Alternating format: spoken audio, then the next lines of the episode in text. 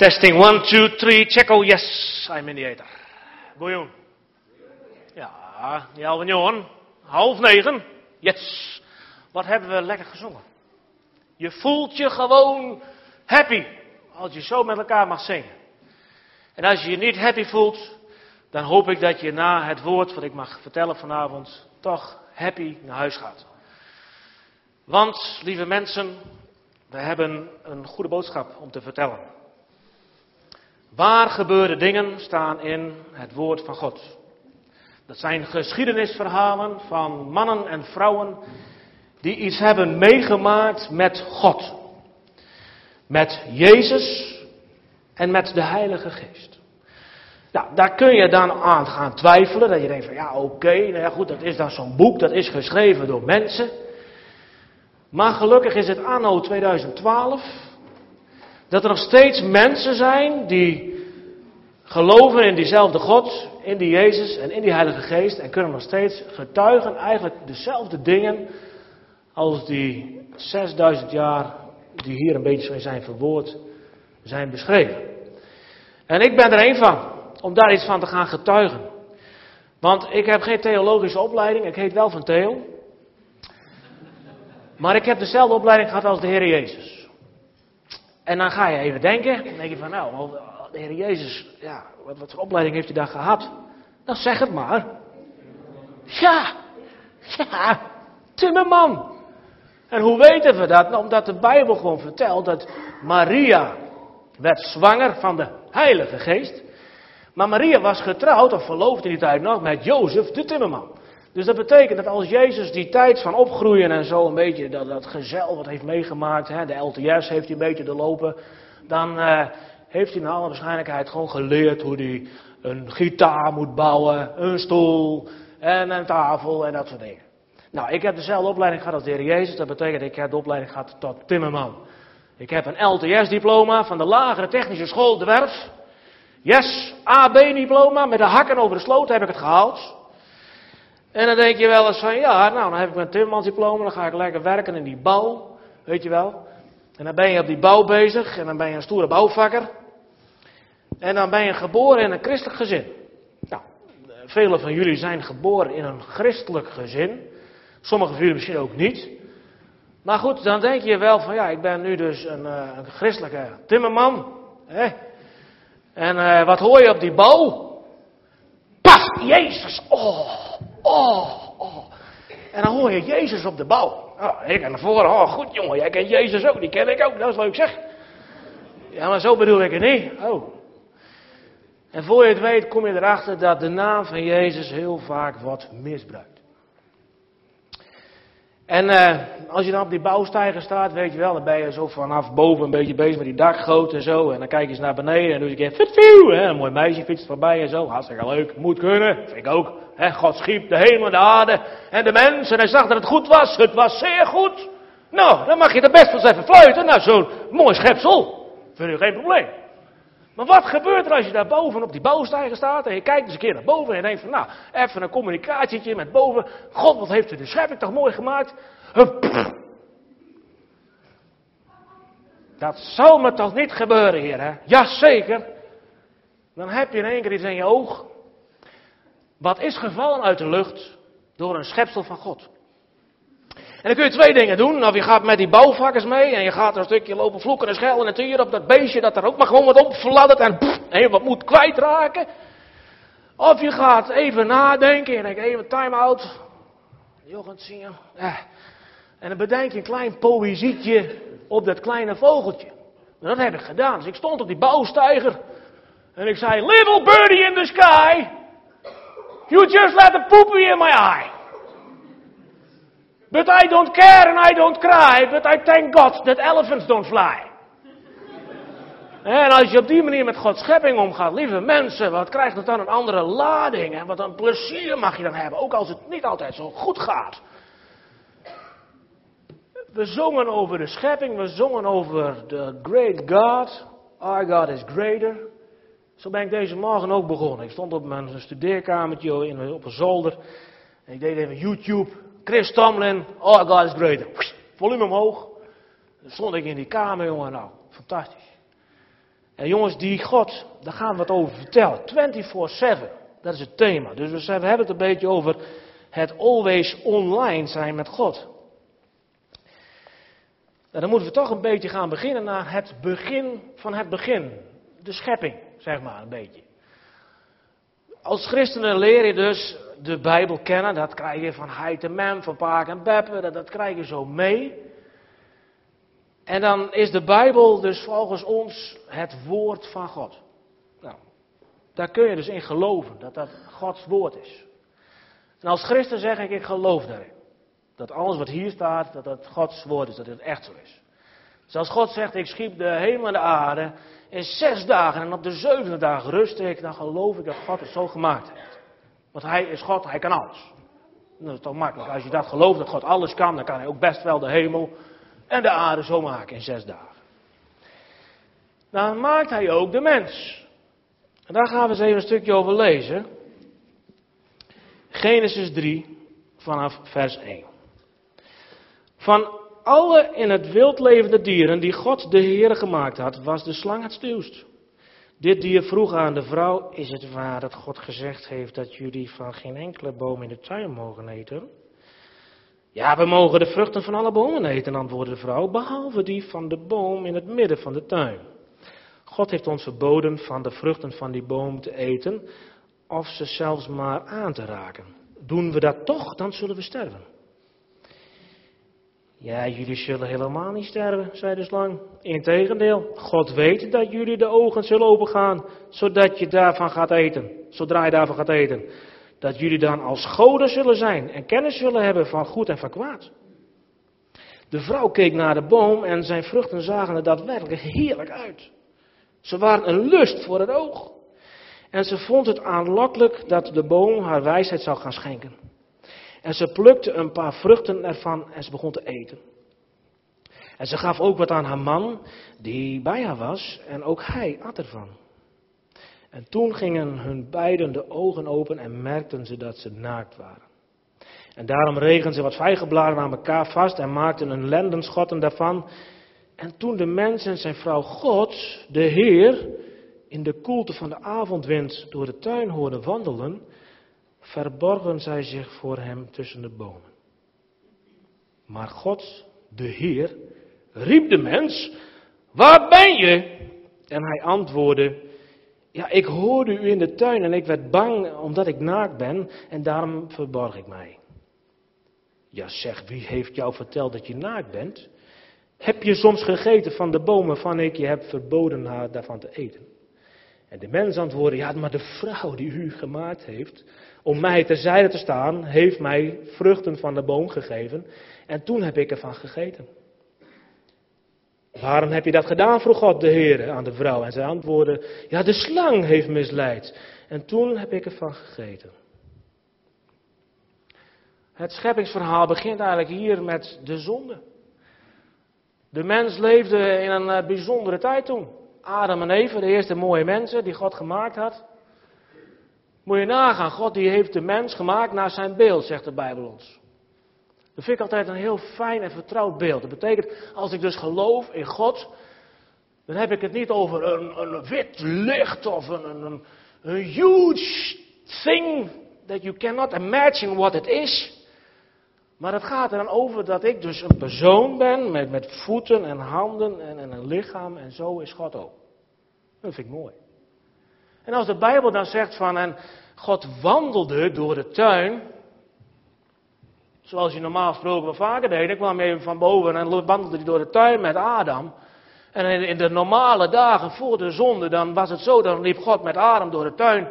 En zegt hij, Adam jongen, nou, loop even door je tuin, gezellig, mooi. En uh, kijk, ik geef jou, Adam, de intelligentie om alles een naam te geven. Ik bedoel, jij bent mens, je bent naar mijn beeld geschapen. En ik wil dat jij bijvoorbeeld alle vruchten hier een naam gaat geven. Nou, en Adam die zegt van, jongen, jongen, ik, wie ben ik om dat nou te doen? Dus ja, ik ben God, ik zeg dat jij dat moet doen. Nou, prima, oké. Dus Adam die gaat naar zo'n zo'n boom en, en plukt zo'n zo'n krom geel ding van.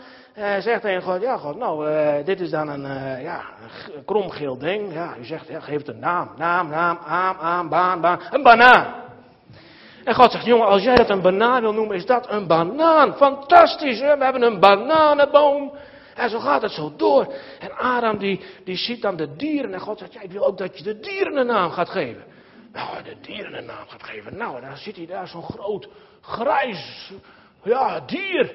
Hij denkt van, ja, daar kan heel veel olie in. En als ik de olie eruit laat lopen, kan ik de vand opvouwen een olifant. En God zegt, jongen, is dat een olifant? Fantastisch. Wat mooi. Hij geeft ons ruimte om te denken. Hij geeft ons ruimte om iets te creëren. Lekker met God bezig zijn met iets. En dan is de slang gekomen, de tuinslang. De tuinslang die komt er door die tuin heen slingeren en verleidt de mens tot zonde. En in één keer ontdekken we als mensen van, oeps, I'm naked, ik ben naakt.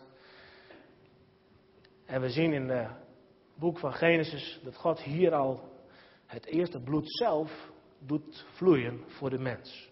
Want in de Bijbel staat, en God stuurde ze niet naakt weg, de wildernis in, hij gaf ze kleding. Hij had een, van dierenvel had hij kleding gemaakt en gaf hij aan de mens om ze niet naakt weg te doen lopen. Dat is belangrijk. Er had bloed gevloeid, want er moest een dier worden gedood voor de mensen om door te kunnen naar de zondeval.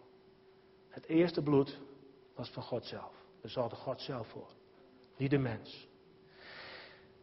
Wij mogen best in verleiding komen. Verleiding is niet de ernst. De ernstige kwestie is, als we toe gaan geven aan de verleiding, ontstaat er zonde. Dus de verleiding kan er best zijn. Maar we mogen onszelf wapenen tegen verleidingen, tegen de pijlen van de Satan. Een van de dingen die we kunnen doen als de verleiding komt, hè, is bidden. Als je voelt de verleiding is om me heen sterk aanwezig, ga gewoon bidden. Ga in je autoriteit staan en geloof dat God, die jou gemaakt heeft naar zijn beeld, jou wil helpen om de verleiding te weerstaan. Bidden. Soms moet je wegrennen. Moet je gewoon voor op een loop gaan. Weet je, in, in Peters 5 staat dat de leeuw, de, de Satan gaat rond als een brullende leeuw op zoek naar een prooi om te verscheuren. Dan weet je wat er gebeurt als hier straks zometeen een leeuw naar binnen zal komen. Dan loop ik hard weg. Ik ga hier niet staan wachten tot hier een leeuw bij mij komt en mij wil opvreten, zeg. Ben je helemaal be, betoeterd?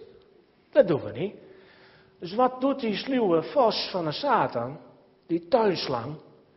Hij komt heel sluw, komt hij voorbij om ons te verleiden tot zonde. Als een klein mini-poesje. Een poesje die komt voorbij. En die kun je aaien.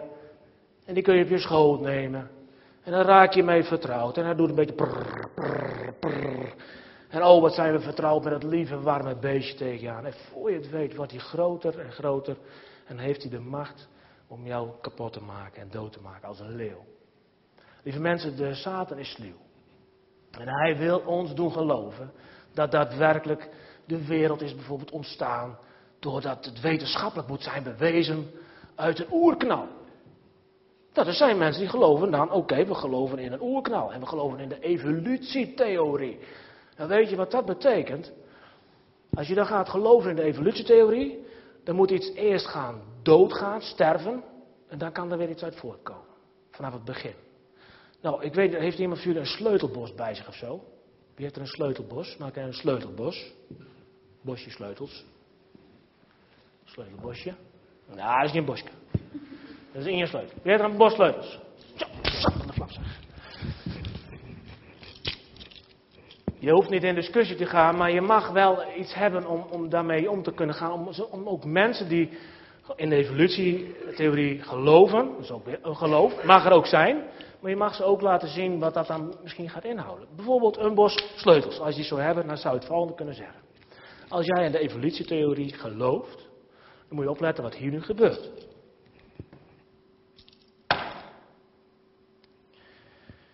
Wat is er gebeurd? Nou, de sleutels zijn gevallen op de grond. Je hoorde een bang. Het was wel geen big bang, maar het was een klein bangetje. En er is iets gevallen. Nou, oké. Wat heeft die sleutel doen vallen?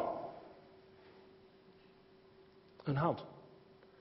Dus als er een Big Bang is, moet er wel iets zijn die dat veroorzaakt.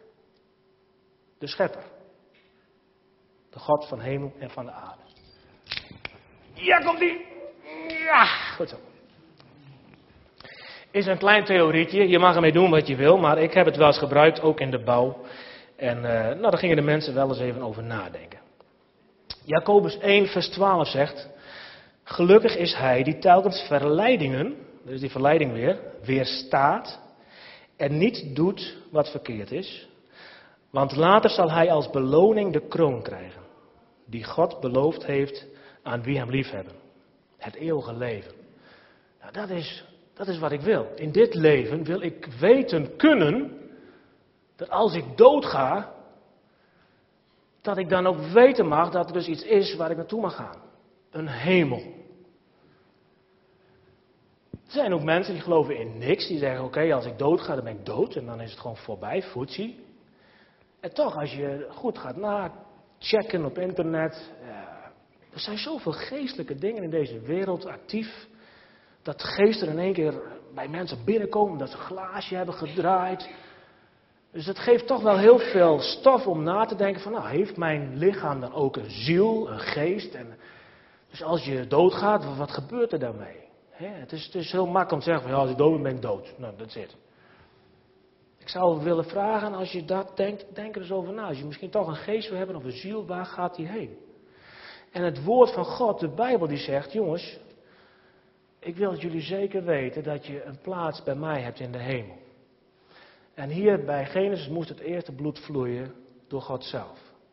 En God zegt: Ik geef je een nieuwe bloedverbond door mijn zoon Jezus Christus. En de Heer Jezus die hier op deze aarde heeft geleefd, ja, dat zeg ik. Dan ben je geboren in een christelijk gezin. Nou, dan ken je de Heer Jezus, heb je, heb de zondagschool meegemaakt. Maar als jij geboren bent in een christelijk gezin, dat wil dan niet gelijk zeggen dat jij ook een christen bent. Als ik geboren ben in een McDonald's, dan ben ik ook nog geen Big Mac. Dat is geen ABC'tje.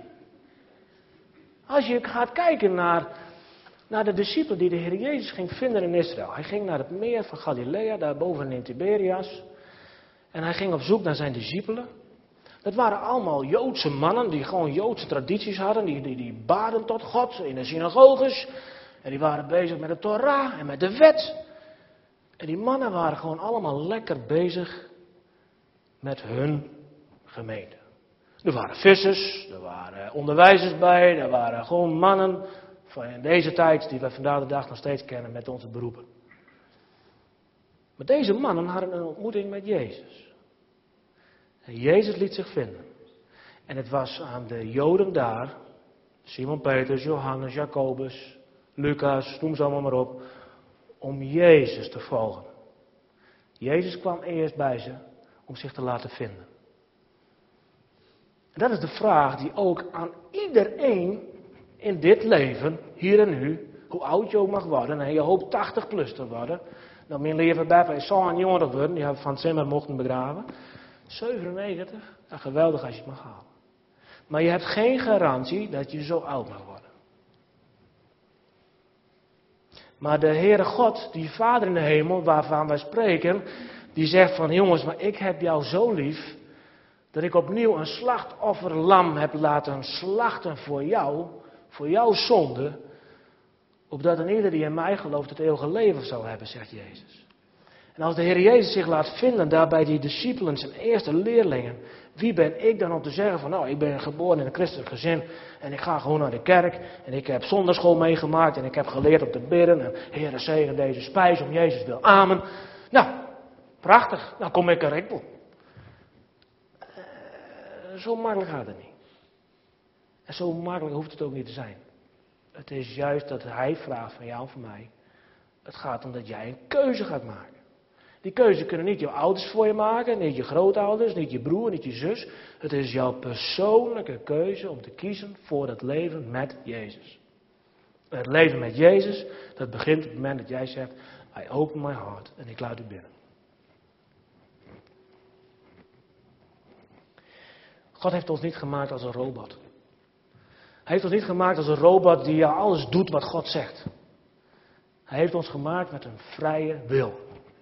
Het is jouw keuze, het is jouw wil om te leven met een levende God of zonder een levende God. Om te leven met Jezus als de koning van je leven of als, ja, ik ken Jezus wel. van de plaatjes, van de zondagschool. Het is maar ja, prima. Ik, ik bid ook hoor, ik bid ook tot Jezus jou hoor. En weet je, ik was 25 en ik was al 25 jaar christen. Maar ik kwam erachter toen ik 25 was dat ik alleen maar iets had met God, maar ik had niks met Jezus. Hoe kwam dat? Omdat ze in de bouw vloekten. Op het zaterdagmiddag voetbalteam, Blue Boys naar Beets, waar ik ben opgegroeid, daar vloekten ze.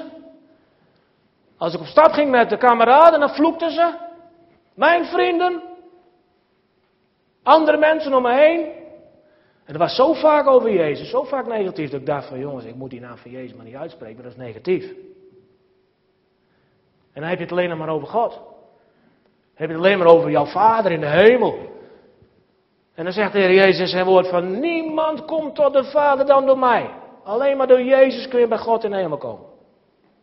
Nou, als je dat gaat ontdekken, zeg je van wow. Moet ik wel eens even na gaan denken wie daar Jezus voor mij is. Jezus? Nee, Jezus. Die scheldnaam? Nee. Het lam dat werd geslacht voor mijn zonde. Toen ik van mijn ouders een jaar lang heb gestolen. Omdat wij zo'n populaire hut hadden in ons dorp Nijbeets. Waar wij met 15, 16-jarigen allemaal samenkwamen. En daar onze biertjes gingen drinken. Eh, een leuk feest gingen bouwen. Elk weekend weer. Terwijl mijn vader een supermarkt had in het dorp. En daar hard voor werkte. En ik stal elk weekend de kratten bier uit de winkel. En ik ging ze verkopen aan mijn vrienden in de hut. En wat was ik populair zeg. Maar wat voelde ik me rot van binnen. Want ik zat te stelen en te liegen en te bedriegen van mijn eigen vader en moeder. En dan ging ik zondags ook nog mee naar de kerk. En dan...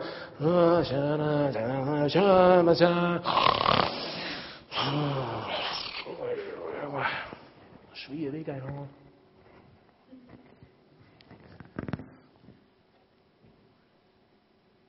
Dan ben je 16 jaar. Dan heb je donders goed in de gaten dat je bezig bent met dingen die zijn niet meer menselijk. Stelen, liegen en bedriegen van je eigen heid en mem, dat doet wat met je. Je kon mijn ouders niet meer in de ogen kijken. En zij wist ook wel dat er iets aan de hand was. Maar ja, wat is er aan de hand? Zit hij aan de drugs? Nee, hij ruikt niet naar drugs. hij ruikt wel wat alcohol. Maar ze zullen wel een biertje drinken daar. Nou, doe maar eens. Maar dat het gestolen was van je eigen vader en moeder. Al een jaar lang. Dat het liep in de duizenden euro's. Guldens toen nog. Dat wist niemand. Dat wisten mijn vrienden ook niet. Dat wist ik alleen. En wat is dan God genade? Dat Hij iemand in jouw leven, op jouw levenspad doet kruisen. Ik ging naar Soest in de ruimte, de evangelische kinderkampen, tienerkampen, Soest. Ja, ik ben er geweest. En daar was ik dan als jongen van 15, 16. En een teamleider komt naar me toe en zegt: Theo, er is iets met jou en als jij het wil, dan mag je het met me delen. Want ik, ik, ja, ik weet niet, volgens mij is er iets met jou wat jij wilt delen. Oh, ik denk, nou jongen, nou, hoe kan dat nou weer, joh? Kan toch niet? Denk maar. Een week lang van me afgeschoven tot aan de laatste dag. Zeg, ja, ik moet even met je praten, jongen, want morgen maak ik naar huis en ik moet wat kwijt. En ik ging opbiechten. Ik ging vertellen van mijn stelen, mijn liegen en bedriegen bij mijn eigenheid en mijn. Hij zei, Theo, er is maar één iemand die jou kan vergeven. En die jou een nieuw leven kan geven, van dit moment een nieuw hart. Wil je dat? Ik zei, ik wil niks liever, want ik voel me zo verschrikkelijk kloten. Hij zei, dan moet je ervoor gaan bidden. Ga je gewoon vertellen tegen Jezus, die voor jou zonder aan het kruis gestorven is. Voor jou stelen, voor jou liegen en bedriegen. Voor jouw populariteit die jij dacht te moeten kopen van jouw vrienden. Dan brengen we het in het licht en dan gaat Jezus daarmee aan de slag. Hoef jij niet te doen. Wil je dat? Ja, wil ik. Samen zitten. Heer Jezus, wil je ook niet van Jan? Heer, alles wat ik heb gedaan in dit afgelopen jaar. En het liegen en stelen en bedriegen van mijn heid en mem. En het spijt me zo verschrikkelijk. Ik heb er echt ontzettend veel last van en spijt van. En ik wil gewoon dit kwijt. En daarom bid ik in uw naam, Heer Jezus, wilt u mij vergeven. Zit je daar als tiener, als puber, te beleiden wat Jezus van jou graag wil horen. Opruimen die rotzooi. En dat doe je dan. En wat gebeurt er? Ik zag gewoon in mijn beeld, ik had mijn ogen dicht, maar ik zag met mijn ogen dicht. Een boek met zwarte bladzijden. En de pagina werd omgevloten en het was wit. Het was wit. Het was me vergeven. En ik voelde van mijn hart, echt van mijn hart. Oh, ik zei, jongen, nou, dit was bijzonder, jongen. Hey, spontaan, jongen. Ik zei, jongen, ik.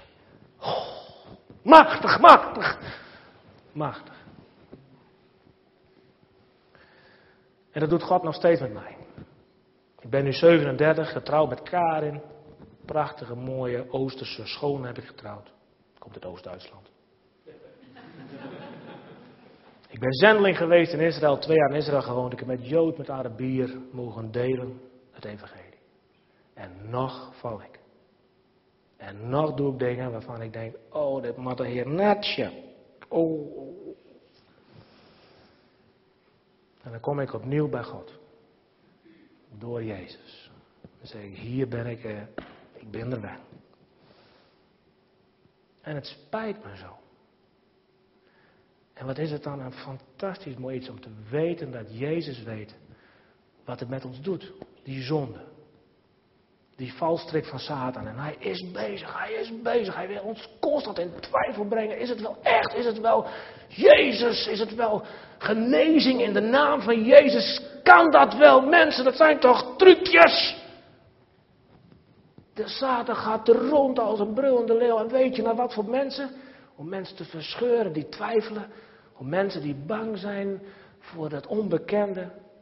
En Jezus wil zeggen, jongen, geef me je hart. Ik zal het vullen met mijn heerlijkheid, met mijn overwinning, met mijn kracht, met mijn liefde, met mijn heiliging. En je zult een koningskind zijn. Een koningskind zijn. En als ik dan mijn kindertjes op bed breng, Jona van vijf en Tabitha van twee. En dan lees ik bij ze op bedje. En ze zeggen, veskes jongen? Ja, een. Ze Jezus woont in mijn hart, jongen, ja. Ik ben nooit alleen, nooit alleen, want u bent bij mij. Ik ben nooit alleen, nooit alleen, want Jezus woont in mijn hart. En dan zing ik dat met mijn kinderen. En wat is dan de vrucht? Dat je met, een, met je zoontje Jona eh, op een dag, even op een zomerse dag, door het dorp van Urenterp heen loopt. En dan komt er zo'n grote hond bij dat hek. En dan schrikken we met z'n tweeën. En dan zegt Jona uit die... Jona is net bang, hè? Want Jezus woont in mijn hart. Ik zeg, yes! Yes! Yes! Jong geleerd, oud gedaan. Maar ook Joon en ook bieten moeten ooit een keer in hun leven een keuze maken. En dat mogen wij als ouders ze meegeven. Dat ze geen Big Mac zijn als ze in een McDonald's zijn geboren. Maar dat ze fantastisch mooie schepsels zijn gemaakt naar het beeld van God. En weet je, als je op internet wel eens het nieuws volgt of je krijgt de krant. Wat lezen wij in deze tijd, alleen dit jaar al? Vaak over zelfdoding onder de jongeren. In Nijbeets, waar ik vandaan kom, is nog pas geleden iemand voor de trein gesprongen. En die ken ik ook wel. Wat drijft de mensen ertoe om uit het leven te stappen? Dat zijn pesterijen op de basisschool. We waren afgelopen zomer waren we in Israël. Een dorp was er. Een prachtig mooi team. En we zijn bezig daar om de Joden en de Arabieren te vertellen dat Jezus leeft. Maar God doet ook dingen in een team. Er was een meisje in ons team, 23. Die liet weten dat zij op de basisschool constant was gepest. En die was zo blij dat ze van de basisschool afging, christelijke basisschool. Van die basisschool afging om naar de nieuwe school, een nieuw begin te hebben. En in de brugklas ging het gelijk door. Ze werd gepest. Ze dacht, jongen, waar leef ik nou voor? Ik word constant gepest. Ging ze ontdekken dat in haar vrouwelijk lichaam ook een bepaalde natuurlijke schoonheid was. En ze ging zich anders kleden, ze ging make-up gebruiken, ze ging andere BH's dragen en ze viel op bij de jongens. En met 14, 15 raakte ze in relatie met een jongen op school en had ze zoiets van, ik ben zo populair in één keer, dit gaat hartstikke goed. En hij wou met haar naar bed. En dat was uh, goed voor haar. Ze dacht, nou, dan heb ik tenminste de echte liefde. Wel zo'n beetje van hem en dan blijft hij ook wel bij me dan ben ik veilig. Nou, binnen de kortste keer was het uit en ze had zichzelf weggegeven aan deze jongen. Intussen was ze 23 en was in Israël en zei ze, ik ben al met 23 jongens naar bed geweest en ik voel me zo verschrikkelijk. Ik ben verslaafd geraakt aan seks, ik heb als campgirl gewerkt, ik heb sms-seks gedaan. En ik voel me zo verschrikkelijk rot. Er is niemand die dit weet. Maar hier in Israël, hier in Judea woestijn, hier aan het meer van Galilea, kan ik niet anders dan dit te gaan vertellen aan mensen die ik vertrouw. Zodat ik die leider mocht zijn, net als hier, toen ik 15-jarig jongen was. En dingen werden beleden. En alle namen werden verbroken in de naam van Jezus. Hebben ze allemaal opgeschreven. Ze kon ze allemaal nog opschrijven, alle jongens. En de Heer herstelde haar hart. Herstelde haar verstand en herstelde haar lichaam. Ze durfde geen korte broek te dragen, omdat ze haar benen lelijk vond. Daar was ze vroeger waarschijnlijk mee gepest, want ze had moedervlekken op de benen. Ja. Als je niet weet, valt er niet eens op. En zij ging vernieuwd naar huis. Als een nieuw mens. En jij mag ook als een nieuw mens misschien naar huis gaan deze avond. Want het leven kan eruit zien als, kan als deze stoel.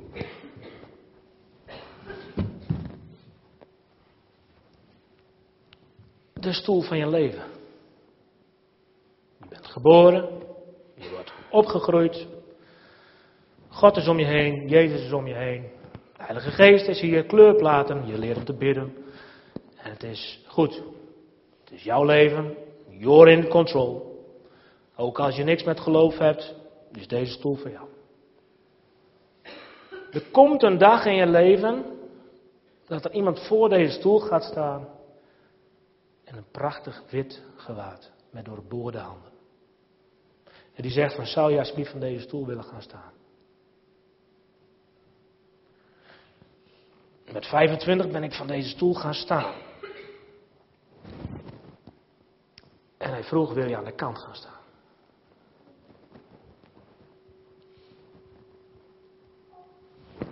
Mag ik hier gaan zitten, op de troon van jouw leven?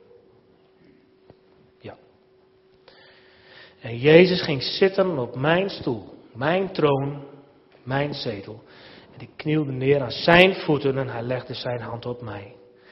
En zei, Theo, vanaf heden zul je niet meer alleen maar bezig zijn met de aardse dingen. Ik wil dat je bezig bent met het bouwen van mijn koninkrijk.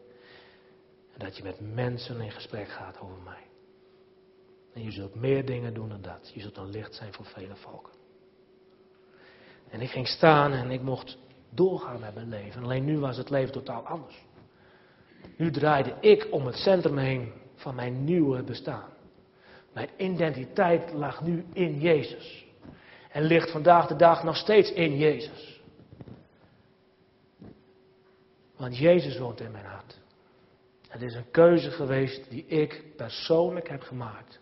Net als Petrus, Jacobus en Johannes. En al die andere volgelingen van Jezus die de Bijbel ons geeft. Net als jij, net als u. Zijn velen van jullie al Jezus aan het volgen omdat je persoonlijke keuze hebt gemaakt. Maar er zijn ook onder jullie mensen die zeggen van ja, maar ho ho, dit gaat mij veel te veel. Wat heb je te verliezen? Wat heb je te verliezen? Als je gaat zeggen, ik ga ervoor uitkomen dat ik Jezus wil gaan volgen. Dat ik ga staan van mijn stoel en ik zeg, Jezus gaat u zitten. Want u woont in mijn hart, dat wil ik beleiden en zingen. Met heel mijn hart, ziel en verstand. Niet omdat mijn heid en men dat van mij vragen of verwachten, mijn familie, maar omdat ik het wil. Ik wil Jezus in mijn hart. Ik wil een eeuwigheidsleven hebben hier en nu met Jezus. Als ik dood ga, dan weet ik waar ik heen ga. Ik ga naar de hemel. En de Bijbel vertelt mij dat daar een huis wordt gebouwd met fundamenten die nooit zullen vergaan. Hebreeën 11. De Bijbel vertelt me dat ik daar een nieuw lichaam zal krijgen, een nieuw gewaad, een kleding van Jezus. Een nieuwe naam. Deze God, deze Jezus, die geeft nu al aan dat er is een eeuwigheidsperspectief voor ons. En als jij dat nu weet, dan mag je voor je afvragen wie ga je meenemen daar naartoe. Ik kan nu always online zijn met iemand die me altijd hoort. 24/7 online. En dat wil Jezus, dat wil God ook met jou. We gaan nu bidden. En dan ga ik jou persoonlijk vragen. Als jij zegt, hé, hey, dit is een, een stoelmoment voor mij. Die is nog nooit geweest. Ik heb het ook nog nooit meegemaakt, maar ik zou het heel graag willen.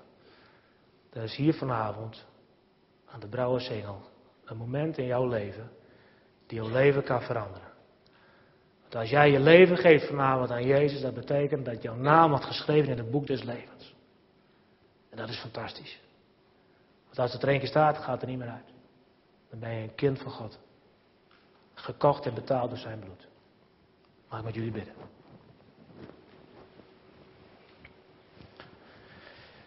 Ja, machtig God, sterke rots, u alleen bent waardig. Aard en hemel prijzen u, glorie voor uw naam. Heer, de aarde en de hemel prijzen u. En wij zien het niet eens soms. Wij merken het niet eens meer op. Want het leven gaat door. Heer. Facebook, Twitter, huis, nieuws volgen, onze agenda's doorstrepen kunnen van dag tot dag. Morgen weer werken en Heer, het gaat maar door. Heer, maar u zegt, ja, ho, stop even. Ik ben nu hier. In dit gebouw, bij deze gemeente. Ik ben nu hier, want ik ben uitgenodigd om hier te komen deze avond. En ik laat mijn stem hier horen aan jou. Zodat jij vanavond een kans hebt om mij persoonlijk te ontmoeten. Zodat ik plaats mag nemen op de troon van jouw leven. En ik heb jou wel gezien toen je bent geboren. En ik heb je opvoeding ook meegemaakt. En ik weet ook precies jouw vallen en jouw opstaan. En jouw verleidingen en jouw verleden die jou is aangedaan of is overkomen. Maar de kracht van de genade is vergeving. En als u, Heer Jezus, voor mij gestorven bent, wie ben ik dan om niet anderen te vergeven? En Heer, ik heb het nog vergeten te vertellen, maar mijn heid en mem hebben mij toen ook vergeven. Toen ik ze heb verteld gelijk daarna dat u mij hebt vergeven. En Heer, ik hoefde het niet meer terug te betalen. Het was goed.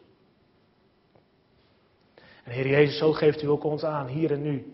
Het is betaald, lieve jongen, lieve meisje, man, vrouw. Je hoeft het niet meer te doen, te bewerken. Mijn genade is jou genoeg. Het enige wat jij moet doen is hier en nu jouw hart openstellen, zodat ik bij jou binnen mag komen. En Heer, dan wilt u plaatsnemen op ons levensstoel. En mogen we weten, Heer, dat wij een nieuwe toekomst hebben hier en nu. En Heer, dat wat ons is aangedaan, dat gaat u ook schoonmaken, dat gaat u uitwissen. Want u heeft het allemaal bekocht en betaald. Ook dat wat ons is aangedaan. Als wij die mensen gaan vergeven, u maakt ons nieuw. Ook dat wat wij anderen hebben aangedaan, wij mogen u om vergeving vragen. Zoals ik mijn ouders ook mocht vragen om vergeving. Maar eerst aan u. En u gaf mij die vrijheid in mijn hart terug. Heer, herstelt u onze blijdschap, onze vreugde. Laat ons niet leiden, Heer, door de lastige strikken van de Satan. Geeft ons wijsheid, geeft ons inzicht om steeds weer te weten wie wij zijn in u, Jezus. En de duivel is hier niet.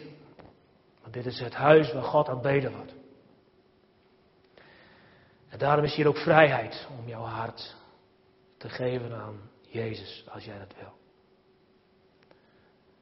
Terwijl iedereen hier gewoon gaat zitten en de ogen heeft gesloten, ga ik je zo meteen vragen, als je dat wil, dat je je hand mag gaan opsteken. Daarmee geef jij te kennen dat jij Jezus wil aannemen in jouw hart. Dat je je hart openstelt voor Hem. Wat er met mij gebeurde toen ik 25 was. Gebeurt misschien vanavond hier met jou. En dan gaan we voor je bidden. En dan is er feest in de hemel, want Hij is gestorven ook voor het ene schaapje dat verloren was.